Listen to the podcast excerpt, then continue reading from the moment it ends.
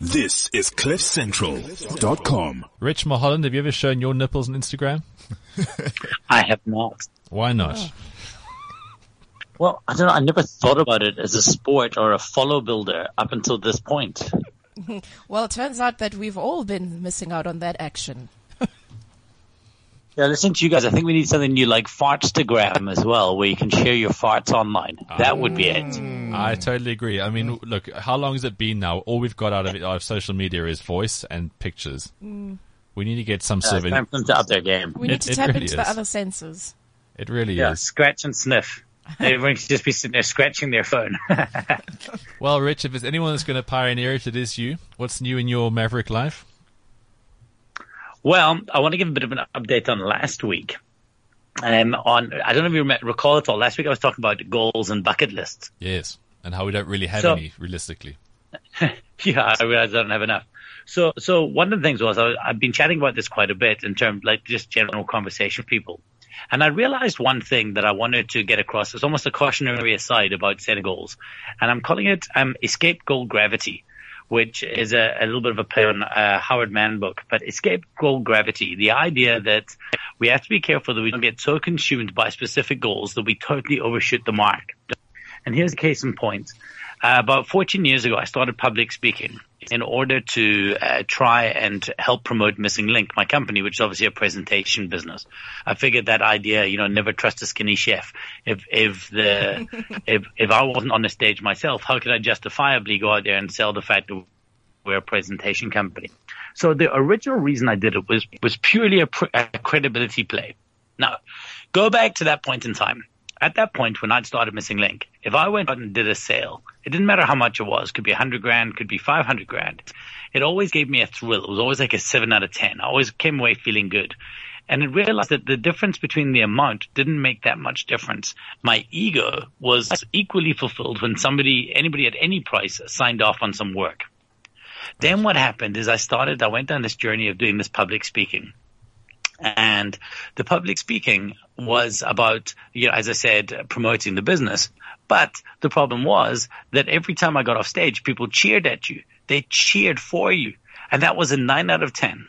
So mm-hmm. all of a sudden I put the relatively small gain public speaking business because I wanted to chase that thrill ahead of the missing link business. And what started happening is I started pushing that small thrill a whole bunch more for no given reason. When I'm looking back at it now, when I'm kind of mapping out my goals now, I realize, wait a minute, why am I pushing this thing? It already achieved what it had to achieve. And now I'm set up down this where, where I stopped trying to sell missing link work and started trying to sell presentation work.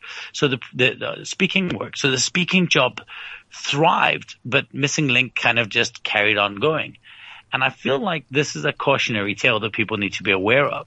When you're sitting there mapping out your goals, you need to decide why you're doing it in the first place. And you need to be very, very sure that you don't overshoot the mark. Because if you do, there's a massive risk of uh, uh, you having a loss in another more important part of your life. Often just um, hidden by the fact that something looks shinier and better. That's a good point, Rich. I'm going to be very intros- introspective here and say I want to do more in sport, and now I've overshot the mark, and I'm hosting this show today. I mean, it's all gone wrong. Yeah. So I've been thinking about this quite a bit for me. Like I'm just trying to work out when I'm mapping. I'm trying to create this kind of uh, in my book. Uh, Jesus, sounds like I'm punting on my stuff here today, but I'm No, really not. in Legacy, I wrote about this principle on. called Goldilocks. Yeah. Yeah. Buy online now, kids. but I, I wrote about this principle called Goldilocks, and it's the just right. Do you remember way back when, when we had phones and everybody wanted to make the phones smaller? You had to have a smaller phone and eventually got down to that stupid little Ericsson phone. Yeah. And it was ridiculous. And we totally overshot just right. And then it went to big thin phones.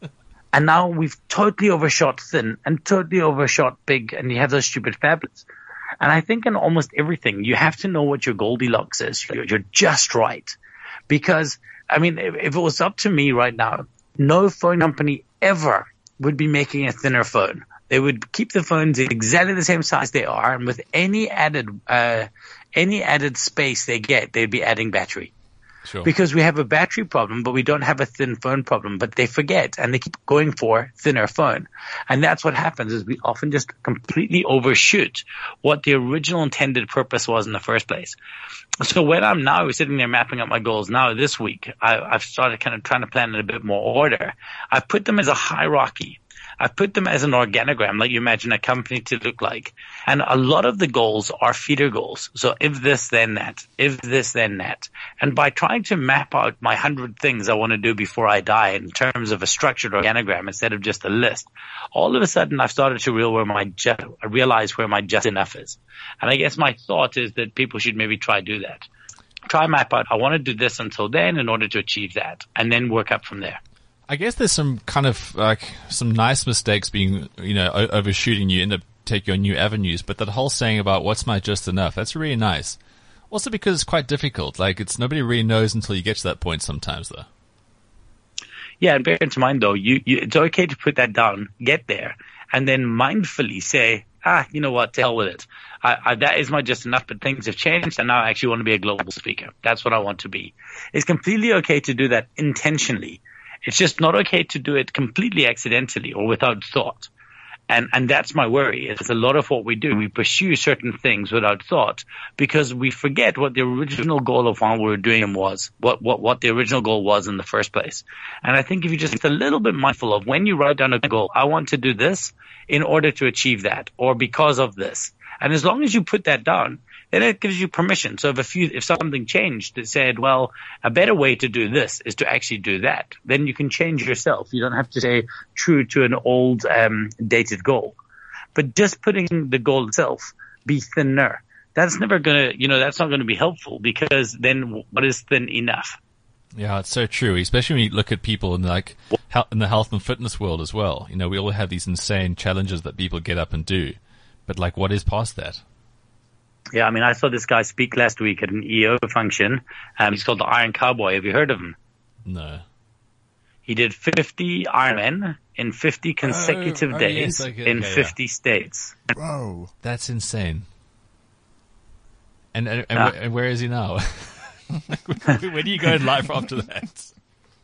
exactly. Well, that's what he said. He he's not going to. He's not going to get out of bed now if, if it's not for seven figures, because he's done every. He's pushed himself as far as he possibly can. But that, that's He. A, mountain biked up Kilimanjaro. I mean, he's just done stupid things. is that even possible? Wow. Apparently, says it's much faster coming down.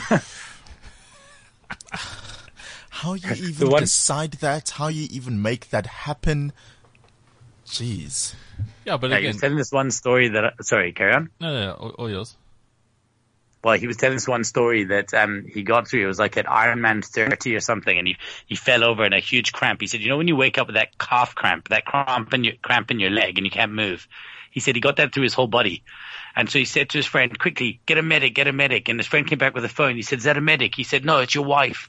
And the wife said, "Come on, do it. Carry on going. Don't be stupid." And he said, "No, I can't do it." He said, "I don't want to speak to her. Get get get get the medic."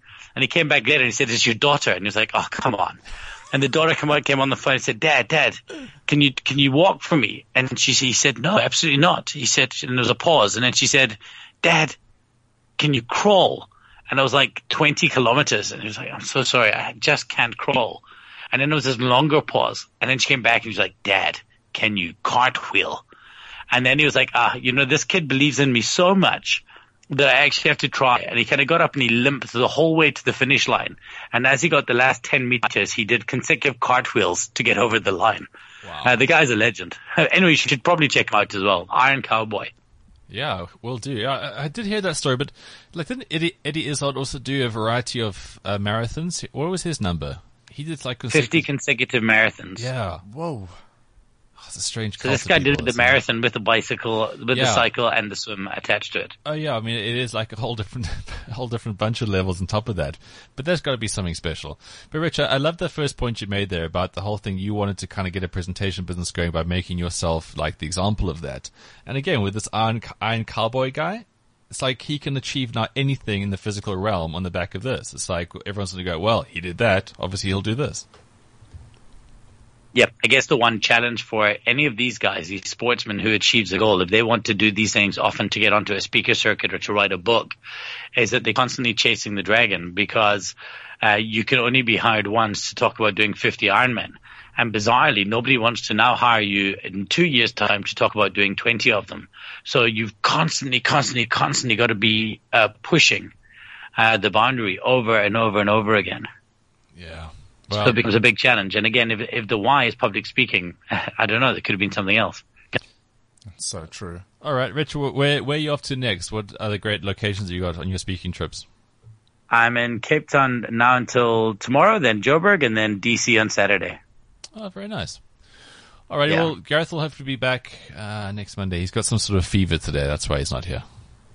Ah, Shem, I'm speaking in um, Washington on Monday, so I'll be Ah, okay. I'll, I will be away next week, but I'll be back the week afterwards. Cool. All right, Rachel, thanks for your time as always. Awesome, guys. Look forward to it. Have a great couple show. of weeks. Bye bye. All righty. Ciao. This is CliffCentral.com.